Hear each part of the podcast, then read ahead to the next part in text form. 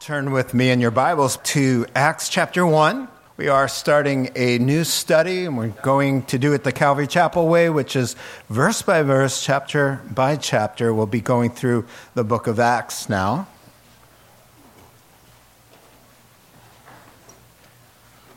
All righty, let's have a word of prayer and we'll begin. Heavenly Father, we, we love to acknowledge your presence here among us by the Holy Spirit. We pray that as we open the scriptures, that you would open the eyes of our understanding, help us to understand and hear your still small voice speaking to us because your word to us is life. In Christ's name we pray. Amen. Amen. Well, the Lord Jesus told the most wonderful stories, and we've been talking about some of them, and uh, they were very entertaining, but more than entertaining, they were teaching stories. There was a purpose to them, and most of you know they're called parables, and a parable is a story, like an analogy to help you understand a little bit uh, better a spiritual truth. And so we've started a new study, as I mentioned, the book of Acts. And one of Jesus' stories really kind of catches the entire theme of that book. In the little story Jesus tells, you get the whole gospel uh, God's heart, God's purpose, and what he expects from his people just in one little story. It's amazing. Uh, he was at a dinner with some religious leaders, and somebody made a comment, and that brought up this subject. And the Lord said, I got a little story for you. All right, so he started, and he said, There was this certain man, and he was preparing a great uh, celebration, a wonderful party, and he invited many guests. He prepared a wonderful banquet, and there were personal invitations were sent out. But everybody on the list seemed to start to make excuses. Oh, so one of them said, I have just purchased a piece of property. I've got to go and inspect it, so I can't come to your party. Well, that's funny because you usually inspect the property before you purchase it. Amen? Yeah, so right away we know uh, something's not right with these excuses. Okay, and then somebody else says, Well, I've just bought some new farming equipment and I'm on my way to try it all out. I won't be able to come to your party. And still another said, Well, I just got married and I have no more time or money for any kinds of parties, or whatever they said. All right, I'm tired of parties already. So the servants Jesus telling the story. So the servants go back to the master who's throwing this big event and says everybody's declining and making up excuses. And so the owner of the estate wasn't very happy. In fact, it does say he was angry at being snubbed. And uh, he says, Okay, servants, listen, we're going to fill this place. Go out quickly into the highways and byways. Bring in the poor, crippled, blind, and lame. Let's kick the doors wide open, and whosoever will can come to my fabulous party. They said, Lord, um, the servant said, We've done that, and there's still room. And he says, I want you to go back out there and just compel or beg them to come in that my house, my property, this party should be packed. But sadly, saying Jesus, the excuse makers won't be even getting one bite of my fabulous feast. And so you see the gospel pretty easily defined there. God's throwing a party, and what a party it is. It's going to go on for a long time. It's called eternal life.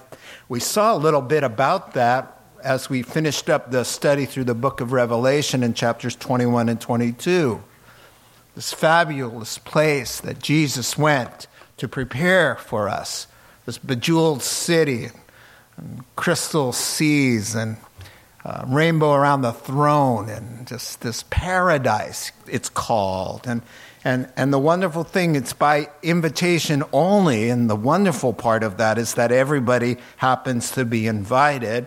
Sadly, many are declining but the doors remain wide open nonetheless. So, as I said, Jesus' story kind of says the whole thing a, a glimpse into God's heart that all will come to know the truth that all will be saved, be able to celebrate an eternal life, reigning and ruling with Christ, and seeing God dwell with his people, wiping away the tears from our eyes with his very hand. And then a glimpse of the expectations for his servants. What are we supposed to be doing? We're supposed to be helping him as his inviters in this whole process. So, here in the book of Acts, in Luke's preface, he says, In my first book, I told you everything that the work that Jesus began to do. And in short, it's really that the Lord came in a body to die for the sins of the world. In other words, so that he could kick those do- doors wide open and pay for everybody's admission. That's why he says, Whosoever, the blind, the lame, the crippled, the good, and the bad he says in another parable like it, because it will have to do with his ticket of admission that he paid. So Luke says, Book one, the gospel about Jesus, the good news, was about how the Lord really paid the, for your way in to this fabulous feast. And then book two, which is the book of Acts, Acts, the sequel, really how the invitation goes out for eternal life. Now, if you will, Acts to me is like the story of the master's servants who are out there in the highways and the byways doing all the inviting. I mean, who are these people? How do they strategize? Is it hard work? I mean, what's their relationship like with one another? These servants who are all the time inviting, inviting, saving, and inviting. Well, the, the news is that those who miss out on the banquet don't just miss out on the banquet. For God so loved the world that he gave his only Son, that whosoever believes in him shall not perish. And so we've talked about that. So there's a little bit of intensity in the lives of the inviter. So, with all of that said, really, we're going to take a look at the book of Acts is about the inviters in the story. Their struggles with people who don't want to be invited, their persecutions, how they suffer in the work of inviting people to, into God's presence and uh, relationship. It's the story of their love for their master and the love of the master's message that saves people. And also the inviter's love for whosoever the master loves, which would be the world. And so, the opening verses of Acts, one thing for sure, Jesus says, you got to take my message because it'll save people. The gospel saves. You're going to be my witnesses, and you've got to take it all through the world. And one thing for sure, the opening verses showed us that they're not alone in the task. The Lord promised power, and that power in form of a person. So let's pick up where we left off. First, the Lord was saying earlier, wait for the promise of the Father. You'll be baptized with the Holy Spirit not many days from now. In verse 8, where we pick up now, you will receive power when the Holy Spirit has come upon you. You will be my witnesses in Jerusalem and in Judea and Samaria and to the ends of the earth. So let's pause there before we break into the rest of the chapter and, Lord willing, finish the chapter. Stop and think what a tremendous privilege and honor it is privilege and honor to represent God Almighty, to be, as 2 Corinthians chapter 6 and verse 1 calls us, co workers with God. He considers us trustworthy enough to leave the task of eternal life, heaven and hell, in the hands of his people. What a, what a privilege what a responsibility. Uh, he's not going to Michael, the archangel, or Gabriel. He, everything depends on you and me and on them, the first Christians. There's no plan B. There's only one way the Lord saves somebody it's through the gospel and the Holy Spirit working through human beings. How many of you heard the gospel through a human being? Raise your hand. Oh, how funny. There's no other way. I, I, can I imagine the angels just kind of scratching their heads and saying, Seriously, do you know what he's doing? He left it to them. He, he left it all up to them. He said to them, Go into all the world and preach the gospel and baptize people, teach them to obey everything I've commanded. It's up to them. The fishermen. It's up to Peter, James, and John, and Mary Magdalene. All of these we're going to meet here and see how the Holy Spirit fills their lives, baptizes them, changes them, and through their lips and through their lives, bring the life saving, uh, soul changing power of God, the Holy Spirit. He says, You bear truth. You're truth bearers. That's who you are. You just tell the truth. You, you talk about your experience in me. You talk about what I've taught you, the Word of God, and you just talk, give your testimony, and that has the power to determine where somebody will spend eternity. They have to respond.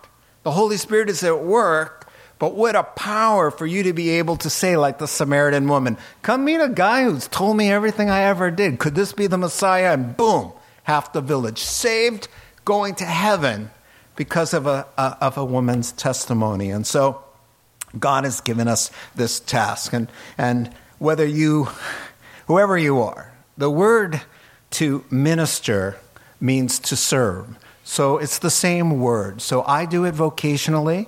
You do it as a lifestyle, as I do too. In fact, being a vocational minister where I share the gospel or shine the light kind of is a hindrance to me. Because as soon as they find out that I'm a pastor, they go, oh, no wonder. What does that mean? Oh, so you discount everything I've said because why? Because you have to do that. That's your job. It's your job to tell me about Jesus. Well, I was telling people about Jesus long before it was my job to do so. And I carried my Bible around with me long before I was a full time minister. And so, the overarching theme of your life, if you're wondering, what am I supposed to be doing? He says, You're my witness. You're my truth teller. I save people through your mouth, through your life, through the change. Their soul depends on your engagement in the task I've given you. Not all over the world necessarily you're responsible for, but you have a God given sphere of influence, and He is holding you accountable for those souls. He put you there. He put you in that position because you bear the truth, the life, the experience, the testimony that you open your mouth and that person's impacted. Well, it's overwhelming. I mean, whether you're, you play football, you know, you, you bow your knee when you get to the touchdown, and then you put John 3.16 on your eyelids there, you know, and you get 8 million Google hits. You know, that's what Tim Tebow did. It doesn't matter if you're a politician or you like to sing and act or you're a salesman or a teacher or a doctor or a lawyer or a dentist. If you carry the mail, you carry the truth. And you are dangerous in this world because something could come out of your mouth that change a person's eternal destiny. And so, yeah, he says, from Jerusalem to Judea to Samaria to the ends of the earth, I want this to go. And that could be overwhelming. You heard the story, no doubt, of the the big storm that came into the coast and a large school of fish got washed up onto the beach, but a large school of fish and stretched for as far as the eye could see. And everywhere you see, you see all these fish flipping and flopping and the gills kind of frenzied looking for the water of life. And the boy running along the shore on a rescue mission, picking up one at a time and running it up to where the water came and tossing it in, getting a silly look on his face of happiness, and then running back and finding another one. But there's a gabillion of those fish. And so he passes this older gentleman, and the older gentleman says, Man, what are you doing? He says, I got to save all these fishes. And then he says, Sonny, there's hundreds of them. Are you to get to them all? You really think you're to make a difference? And he's holding the fish, the kid is, and the, And the kid says, You know, I'm making a difference to this guy, to this fish. It matters to this fish as I throw it back in. And he gets that look on his face. Your sphere of influence, it matters. We're just talking of fish. We're not talking about, well, I, my friend, listen, all it takes for you to change your whole mind about what I'm talking about is, is just a little faith that people will go to hell if they reject Jesus. That's all I'm asking you to believe. All I'm asking you to believe that there's a heaven and there's a hell, and if you reject Jesus Christ, you will go to hell forever. That's all I want you to believe. If you really believe that in your heart, and that the way out of hell is a simple confession of faith and a turning from sin and a yielding to God, if you really believe that, that you have the answer right there and God gave you the task, then I, I, we could go to lunch right now. You're not going to, but we could start thinking about it because that's the start. That's the start to have some kind of passion that you actually believe that heaven and hell, the destinies are being struggled with every day by people you know. You know somebody is going to be cast into the lake of fire. All I'm asking you to believe is that Jesus knew what he was talking when he said that phrase.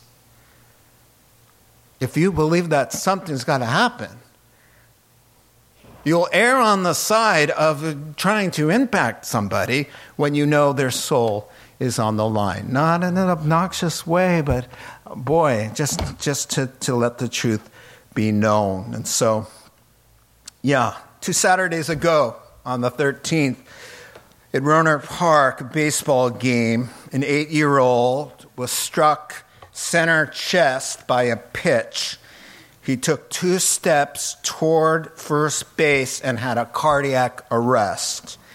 There were two paramedics that most of us actually know uh, in the stands watching their own boy play ball. And because they were fast, they gave him the CPR that, that he needed. The ambulance came, still flatline, no heartbeat. And they shocked him, and he came to life. But they said, those eight minutes, you saved him. You knew what you were doing. You stepped out. I started thinking about the father of the boy and his feelings toward the man who kept his son alive and saved his son. How does that father and mother feel toward that man? That is why I do what I do. I do what I do because there are gills everywhere gasping for life, and I have the answer to save them. And I'm going to try. It doesn't depend on me so much as their response, but I'm going to do my part. I'm going to warn, I'm going to love, I'm going to reach out. Why? Because I know how I will bless the father of that dying person who shed his only blood, only son's blood because of the love for that person. And so I worship the Lord by when I step out and I say, hey, hey, and I strike up a little conversation with you, or, or somebody sees me reading my Bible and they make the mistake of actually talking to me. I, I mean, then, then we open the door and I'm thinking, Father. And that, that Father could only be just wanting to be overjoyed with that man. Bless that man's whole life. You, you see, my boy, you didn't have to step out. What if somebody brought a lawsuit? What if, what if this? What if that? What if that? Oh, somebody else could have done it. What if they could have done it better than me? I don't even know what I'm doing, but he did it. And what does the father say? Oh, man, my life to you. So Jesus tells him, I'm with you Everything depends on this man. Pack the house, man. And you won't have to do it alone. The Holy Spirit's going to come. He will be alongside you. He'll be in you. He'll give you the power. He'll set the whole thing up. All he wants is you to follow with your feet and open your mouth and say what he prompts you to say and care and pray and love and, and, and, and we're good. So, verse 9. And when he had said these things, as they were looking on, he was lifted up, and a cloud took him out of their sight. And while they were gazing into heaven as he went, behold, two men stood by them in white robes and said, Men of Galilee, why do you stand looking into heaven? This Jesus, who was taken up from you into heaven, will come in the same way as you saw him go into heaven. So let's pause there, and we we are going to see ascension and a rebuke. Well, a little slight rebuke that it's a rebuke nonetheless. It's a little subtle, but something's going on there in terms of correcting. Now, the Lord Jesus was fully God and fully man, and when he ascends, he ascends back to the throne which he occupied before he incarnated into Mary's womb. He was conceived of the Holy Spirit. He's the God man. And so in John 17, verse 5, Jesus says, Glorify me with the glory that we shared way before the world was even created. So he is ascending now as the image of the invisible God. Now is going to be invisible again. See, he had to have an official ascension because for 40 days, he was popping in and out, staying with them, teaching them, right? So if he were just to disappear, they would think, well, he's coming back, like he's been doing, popping in and out. This was the last conversation and the last time any human eye will see God in a body until the second coming.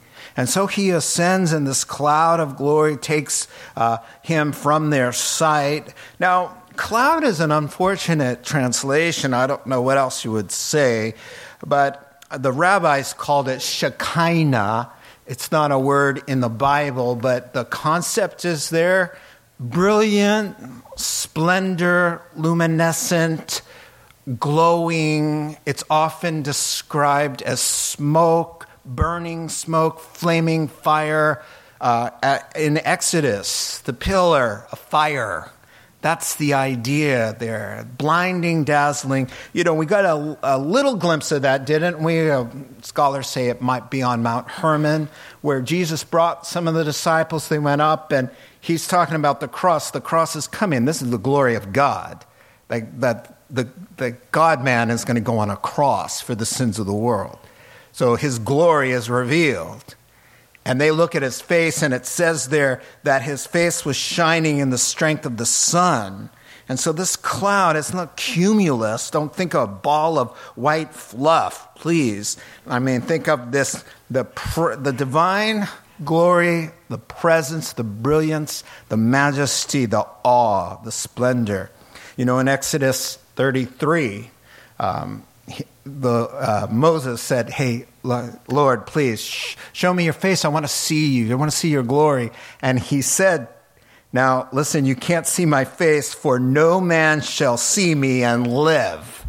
I love that. So, even the glory that they see as he ascends is, for lack of a better term, dumbed down a little bit for human eyes to be able to see. But even that, when they see that kind of thing, the dazzling white of the angel's apparel on Resurrection Sunday, they fall to the ground and quake like dead men. So, this is a big deal. So, a lot of glory is going up. And then, uh, you know, Jesus told his accusers that fateful night, the night they were beating God to a pulp. He looked at his accusers. They said, We charge you under oath by the living God to tell us whether or not are you the Christ, the Son of the living God. And he said, It is as you say. And heads up, you will all see me on the right hand of power coming in, same word, clouds of glory. And so, you know, this is just a wonderful thing. When they heard that, they said, Let's kill this guy. He's claiming to be God. The prophecy at the end of the world, uh, Revelation opens with Behold, he comes in the clouds of heaven. Every eye shall see, even those who nailed him to the cross, and all the nations of the world will mourn because of him. Jesus described that cloud as a lightning strike from east to west when every eye shall see. So the angels are just kind of uh, letting the disciples know in the same way he goes up, one day he will be coming down. And what? What a contrast. What a contrast when he came as a humble servant, as one of us identifying in our place before God to take the wrath of God. He comes in the form of a baby in a barn. What a contrast to what's coming. It's going to be very shocking for some people who think of Jesus as a, you know, the little baby in the manger with the swaddling clothes. That's not going to happen the second time. For, uh, second, uh, second Thessalonians chapter 1 verse 7 describes the second coming as blazing fire with powerful angels. And so we look forward to that. So up and away he goes in verse 9. You know, Romeo and Juliet, there's a line in there parting is such sweet sorrow. Sorrow because you're parting, but sweet because they're looking forward to reuniting in the morning right? So the disciples, they've got the sorrow part, but they're missing the sweet part because they're kind of fixed there. They're stuck. You know, Jesus said, I know my words upset you. Uh, that night he was betrayed, he said, In fact, it's better for me to go away. It's good for you. If I don't go, the helper won't come. Uh, but if I do go, I'll send the Holy Spirit. And Ephesians 4 says that he ascends into the heavens so that he might fill the entire universe with himself. Well, it's a good thing that he ascends. So here are the guys, and, and maybe we don't get it in English because it sounds like they're just looking. What, what's the angel's problem? It's like, hey, what are, you, what are you looking at? It's like, well, we just explained how fascinating it was. We're looking. No, they're transfixed and they're stuck and they're forlorn and they're like, oh no, where you're gone forever and they're straining. He's already disappeared and they're still stuck and left there. And so the angel has to remind them about the sweet part. Okay, fellas, you know, chop chop, we've got work to do now. You know, the first coming is over. The sins have been paid for. Those who died in faith during the Old Testament before Jesus paid for them, that they were descended in paradise, all of paradise, Ephesians 4, all of paradise went with Jesus into the Father's presence, and now in heaven, the doors are open wide. So he ascended, he led captivity captive, he brought all of those souls in, and then he sends the Holy Spirit. So this is a good thing. So they're saying, gentlemen, it's all good. Stay focused. He's coming back. It's going to be wonderful. In fact, the Lord returns to the very same spot. Mount Olives, where they're seeing him ascend. Zechariah chapter 14, verse 4 says that the Lord returns his feet touch Mount Olives and it splits in two. So it's going to be quite an event, and we're going to have front row seats. Amen? All right. So moving on, verse 12. Then they returned to Jerusalem from the mount called Olivet, the Mount of Olives, we call it, which is near Jerusalem, a Sabbath day journey away. And when they had entered, they went up to the upper room where they were staying, Peter and John, James and Andrew, Philip and Thomas, Bartholomew, Matthew, James the son of Alphaeus, and Simon the Zealot. You know what's cool about that? Zealot means like on fire, dude, right? And and we don't know one thing about this guy. Not one sentence. Ever. Anywhere. Look him up. It says it says Simon the Zealot, a disciple that's it. Well, I find it fascinating because he's called Simon the on fire guy, and then nothing. All right, Simon the on fire guy, and Judas, oh, the other Judas, the son of James. All these were with one accord and devoting themselves to prayer, together with the woman women rather, and Mary, the mother of Jesus, and his brothers. Okay, let's pause there. We see some unity and prayer. Now, sometimes to get going in the Christian life, you need to get quiet and still because you need to depend on the Lord. The Lord needs to speak to you. You need to slow down. Sometimes it's not good to rush ahead. You're supposed to wait, and that was the word to wait. Now, the Bible says they went a Sabbath day journey, which means the rabbis came up with what would qualify as work on the Sabbath, and that would be over 2,000 paces. You were allowed to go 2,000 paces, not in the Bible, the rabbis. They said, after 2,000 paces, you're desecrating the Sabbath and we'll, we can kill you. So people were really into counting their steps on Saturdays. And in fact, some of them would have string measured out so that they'd let out string so they would always know I didn't desecrate the Sabbath by walking too far. And working, thou shalt not work on the Sabbath. And that was the rabbinic thinking. So they are, all that to say, they were three quarters of a mile or so uh, away. And so they go to the upper room, not any upper room. The Greek has the, as in not just any. It's the upper room. Nobody can say for sure, is this the same room? Um, scholars say that the room, the upper room, was about three quarters of this size here, and that it was indeed probably the place where Jesus first told them the Holy Spirit would come, the Last Supper. So, how cool is that? It's the same room that Jesus washed their feet and said, Hey, not long from now, the Holy Spirit will come to you.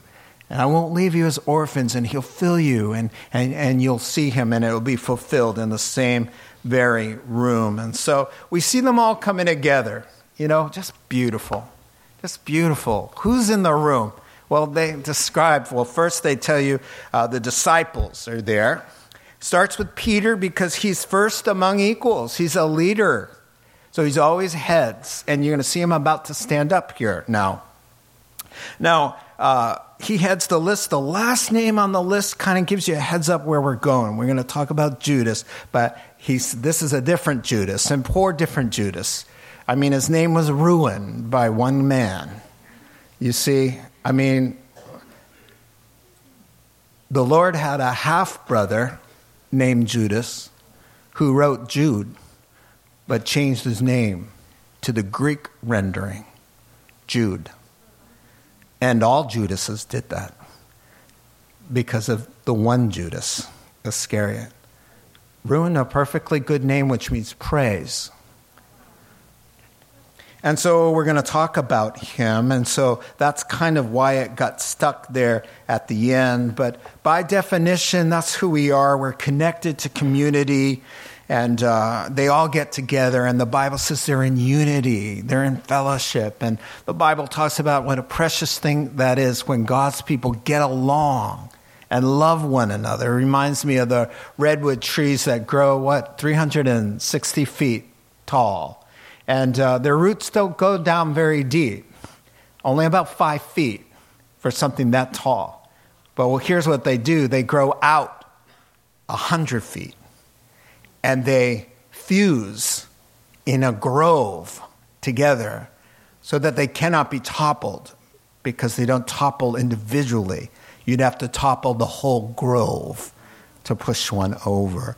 The idea here is you see these women these ordinary people, these, um, these leaders, all together, the famous ones, the not so famous ones, all together praying, devoted, because the passion for and the significance of what was going on was greater than anybody's ego or opinion or personality in the room.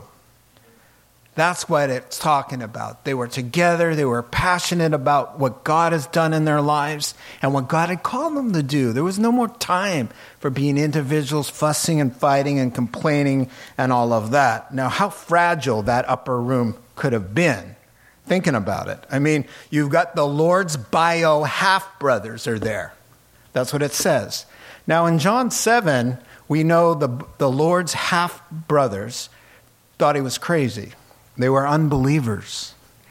and they, they thought he was out of their, his mind. But after the resurrection, the Lord appeared to one or more, and they were converted, and they're at the upper room waiting on the Holy Spirit. His mother, who was conceived, conceived by the Holy Spirit God in her womb, gave birth to the Lord of glory and raised him and held him in her arms. Does she say anything? No. She's just one of the followers in the room. The brothers are behaved. The, the, uh, the mom is behaved.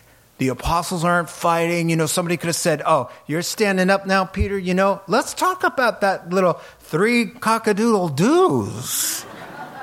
What were you thinking? A little girl asked you, Do you know the Lord? And you have this big cry fest. Unbelievable. And then I can hear Peter say, It's John's fault. He invited me into the courtyard. He's the one who got me in there. You know, I can just see it going back and forth. None of that happened. Why? The passion for the task at hand, the glory of God, life and death for souls, just mattered to them just a tiny bit more than all of this going on. So they came together and they were praying. It was beautiful. Can you imagine? It says the women were there. Who was there? Mary Magdalene, with all new clothes, a new outfit, beautiful because she had a change of life. We've had Mary and Martha. You know, you, you know Mary was not in the room, she was in the kitchen behind and she was making the coffee and having a good time because that's who God made her to be. Zacchaeus, blind Bartimaeus, was Lazarus there? Where the family, or the little girl Jesus raised from the dead? Oh, just the one. Those are those are the people who started this, and it came all the way two thousand years from them, from that room to this room. It's still happening. It's a beautiful thing, and they have taken the baton and passed it to you and to me. It's a beautiful thing. Verse 15. Now, in those days, during those 10 days of waiting, Peter stands up among the brothers. The company of persons was about 120 and says, Brothers, the scriptures had to be fulfilled, which the Holy Spirit spoke beforehand by the mouth of David concerning Judas, who became a guide to those who arrested Jesus. For he was numbered among us, and yes, he was allotted his share in this very ministry. Now, and by the way, now this man acquired a field with the reward of his wickedness, and falling headlong, he burst open in the middle, and all his bowels gushed out. And it became known to all the inhabitants of Jerusalem, so that the field was called in their own language Akeldama, that is, field of blood. For it is written in the book of Psalms 69, verse 25 May his camp become desolate, and let there be no one to dwell in it.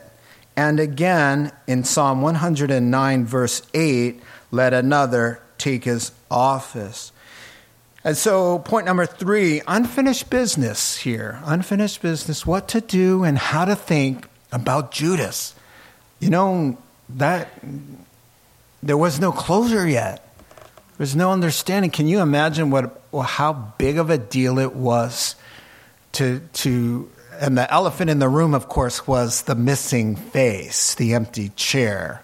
Everybody knew where Judas usually sat. He sat there for three years or so. So, Peter, pastor's heart, he wants people to think biblically about tragedy, and all mature Christians do. They go to the Word of God when tragedy strikes.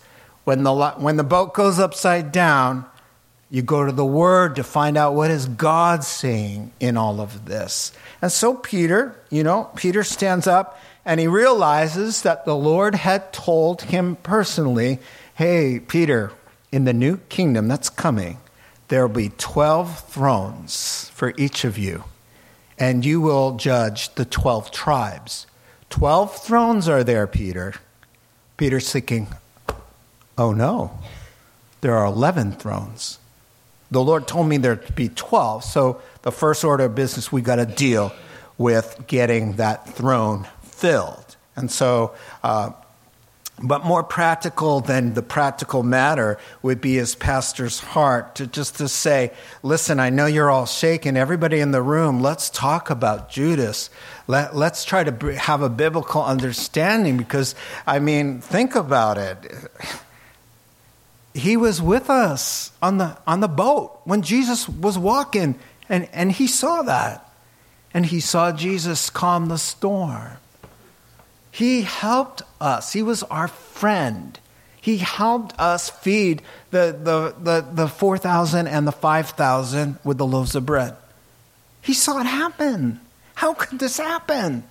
He's one of us. He's sitting there. He sounded like us. When demons went out of people, he was standing there. He was praying.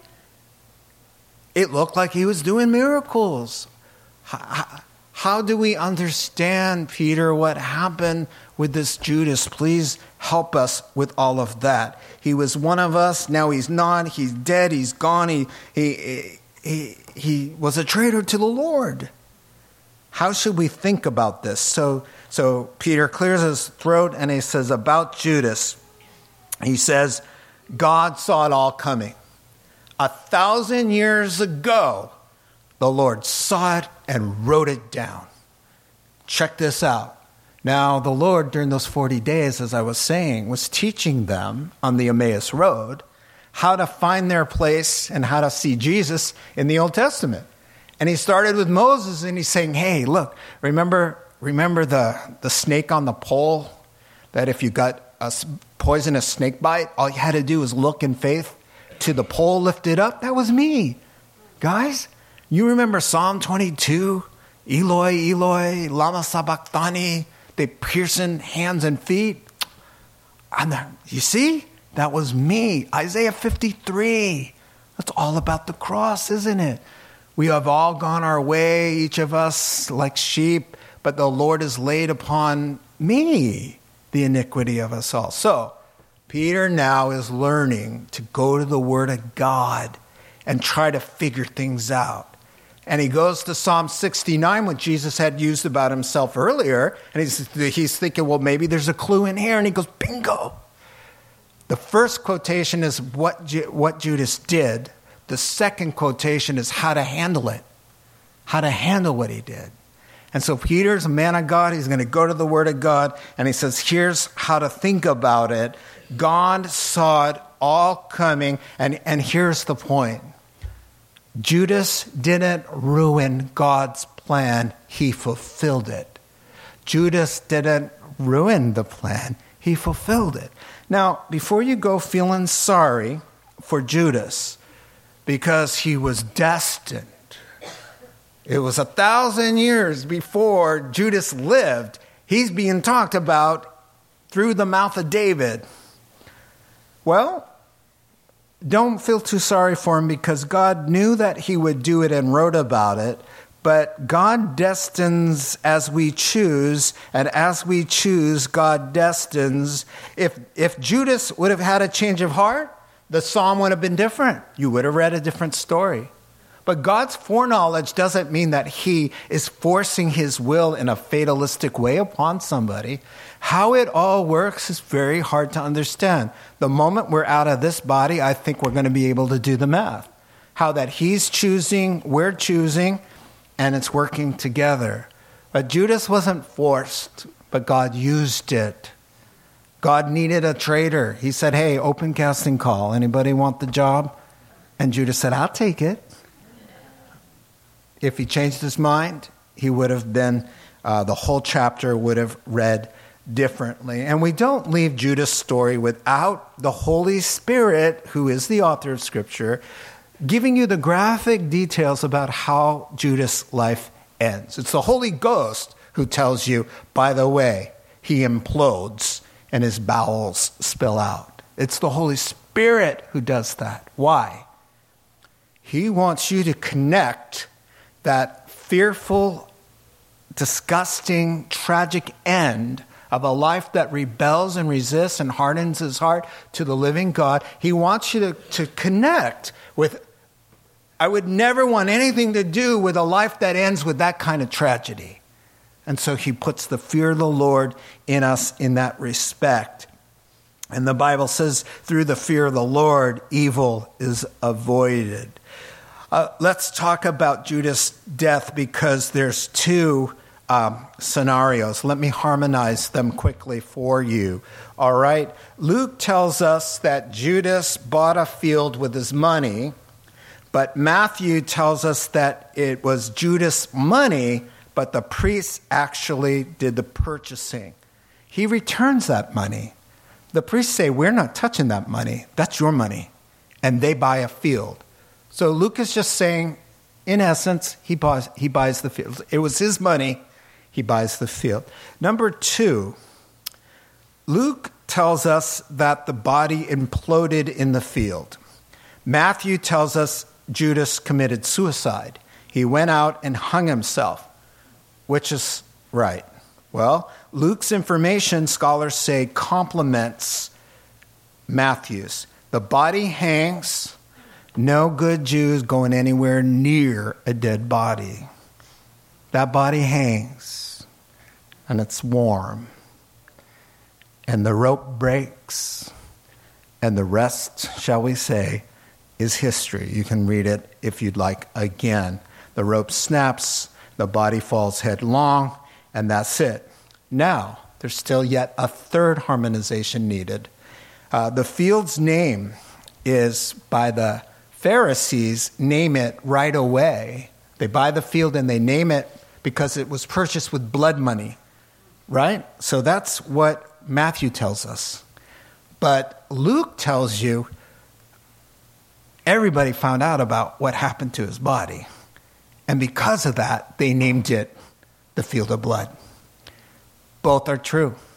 It's officially by the leaders who purchased it, blood money, let's call it the field of blood, and then by the townspeople through the reputation of what they saw, and, and, and there it was. It's pretty much sewn in everybody's mind for 2,000 years.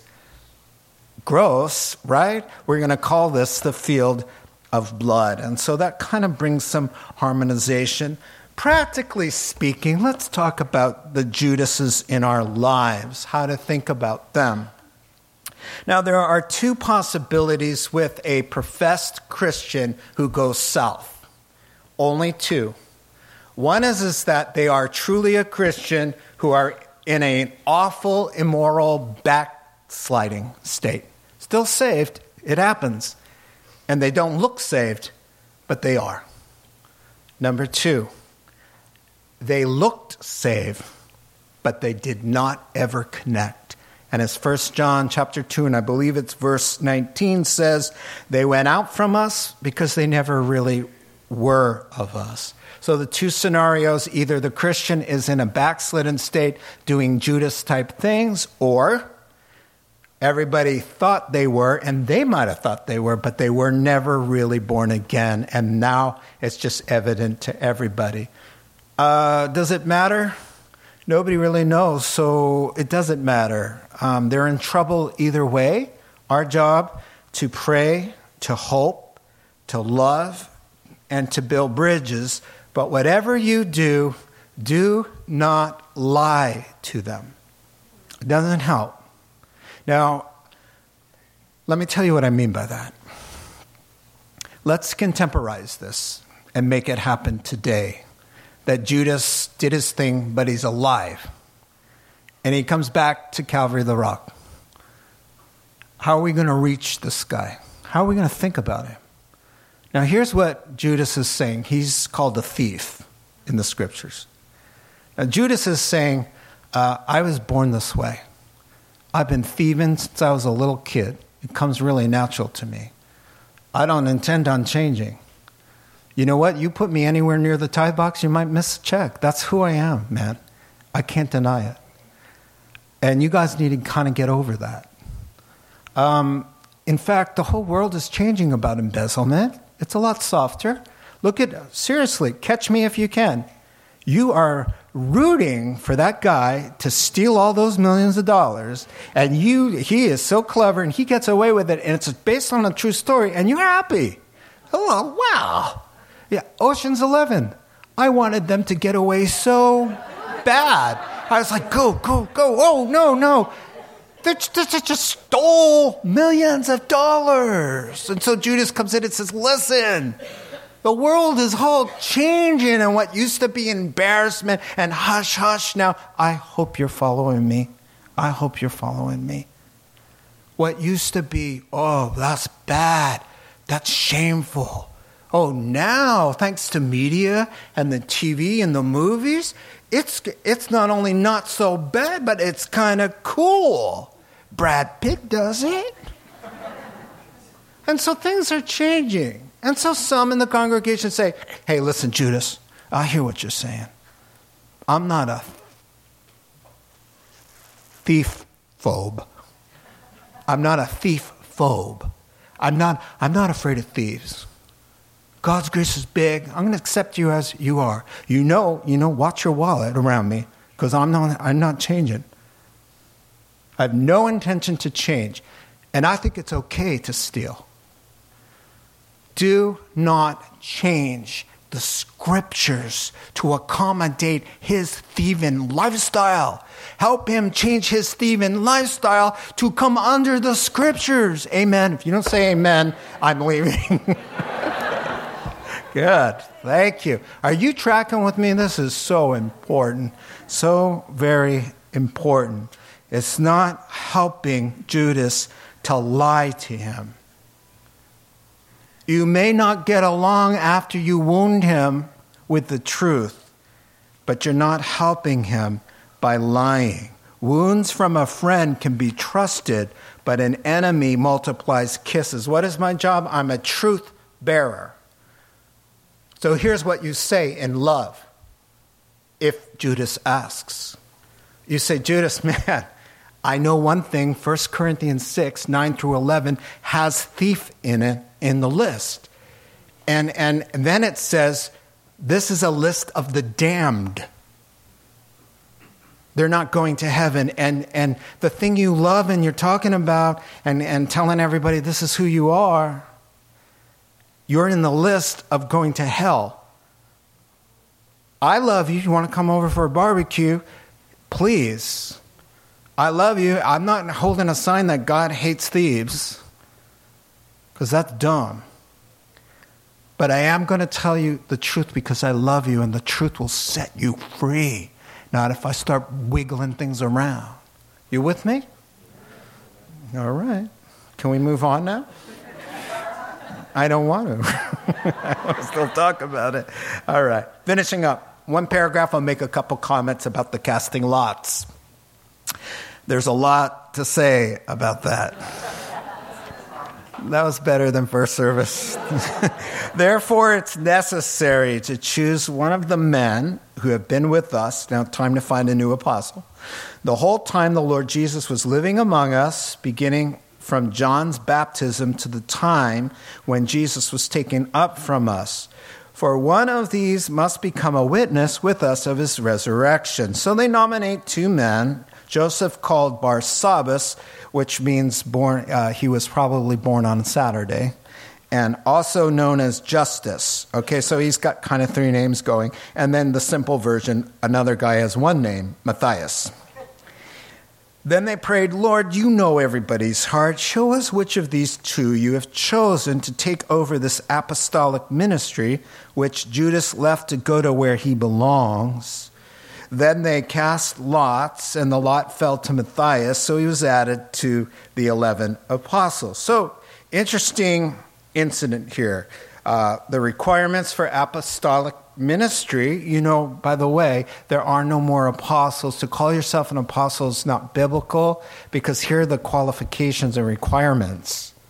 You'd had to have seen Jesus and you'd been around when John was baptizing. So, right there, pretty much everybody's off the list. Amen? All right, so the requirements, also the nomination of two guys, then there's a prayer, and then they draw straws. All right, let's talk about this. Well, a replacement had to happen. So they said common sense, eyewitness. They had to have seen the whole thing, starting from when we were all getting baptized with John. We, we want them to have heard the Lord's teaching, seen the miracles, you know, and most importantly, had to be a witness of the resurrection. Why? Well, if you have an apostle who's got doubts of his own whether Jesus is alive, then they're not going to be a good apostle. They're going to need an apostle. And so we can't have that. So we need somebody who knows that they know Jesus is alive and has been with us from the beginning. So I imagine they're, they're thinking, uh, and they look out and they see two guys sitting right next to each other. And it's like, yeah, Joseph. Oh, yeah, but Matthias as well. And so they nominate them both and they say, let's take a look at these two guys. And so uh, these two guys fit the bill. And so here goes the prayer. Uh, Lord, you know the heart. We see two committed Christians here, but you know you got x ray vision. So you tell us, who would you choose? Which, which two would make the better apostle? And then they roll the dice. Well, that's kind of what it is. And uh, not in a haphazard way, the winner comes out to be Matthias. Now, first of all, they, they, they were thoughtful. We need some qualifications. They thought, right? And then they gave it some more thought and selected two. And then they prayed, like Jesus prayed before he chose the apostles. And then they did something the Old Testament talks about 70 times. They did something very Jewish in their culture, the way that God used to answer prayer. And they cast lots. Now, no one really knows what it was. It was either sticks or stones or a dice type thing. But we do know Proverbs 16:13 says, and I've changed the words a little bit, we may throw the dice, but the Lord determines how they fall. So the Old Testament, it seems like the Lord was bending over backwards to kind of help people to understand his will. So for example, the high priest had that what was called the the Urim and the Thummim. And they were little stones you could get yes or no from, and they were in the pouch. He'd reach into his heart and pull out the answer from the Lord. And so we see it, you know, in the Old Testament as a legitimate means. You know, they divided up the promised land or casting lots. After prayer and all of these considerations, the Roman guards cast lots for Jesus' clothing. Um, and Jonah you know, the, uh, there was a big storm and it seemed very divine. And so everybody's on board, like, let's cast lots and figure out who the problem child is. And they did. And guess who got the long straw? Jonah. And so rolling dice is sketchy to find God's will, but um, it was what they did before the obeying God, being in one accord, worshiping uh, their hearts right, loving one another, praying to God uh, fellowshipping, seeking the Lord, looking to the Word of God. And that's really the only way, if the lot worked, that's the only way it did. Now, some commentators say they made a mistake. They could have waited one verse, one verse, boys, and you would have had the day of Pentecost, and then you all would have found out that the 12th apostle is the apostle Paul.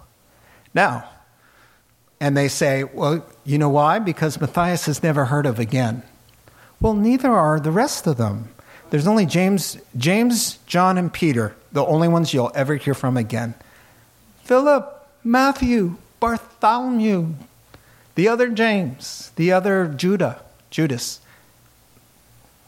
Are they duds too? Just like, no. So uh, it's really hard to say. For me, you know, we're going to find out. You know when we find out? in heaven, the foundation of this beautiful city has the 12 names, 12 names. So either that 12th name is going to be Paul or Matthias. You know what? I'm just happy I'm going to get to walk by and look myself. I'm just happy I'm not going to be around, you know. And, and, and the whole point for me is just that I want others to be able to be that close to see the name in a bejeweled city with these gemstone foundations, undeserved mercy, just because somebody invited, bore witness to the truth, reached out to Judas in a, in a biblical way. And Judas responds because Judas can respond.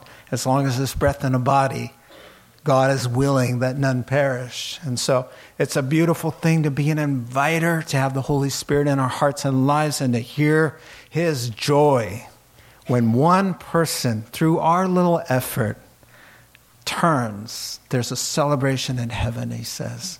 Let's be a part of that. We want to be the cause of a lot of joy in heaven and uh, make the Lord, our God, happy and joy filled. Amen? Amen? Let's pray together. Heavenly Father, we just thank you for the awesome privilege of knowing you and having the keys the truth, the knowledge of how to get to heaven and stay out of hell. Oh, Lord Jesus, give us a burden. Oh, we need to want to. We need to change our hearts, God, that we believe your word, that we sense the, the danger, and that we reach out and get out of our comfort zone and share the word of life, to hold it out amidst a crooked and perverse generation, the word of life. We thank you in Jesus' name. Amen.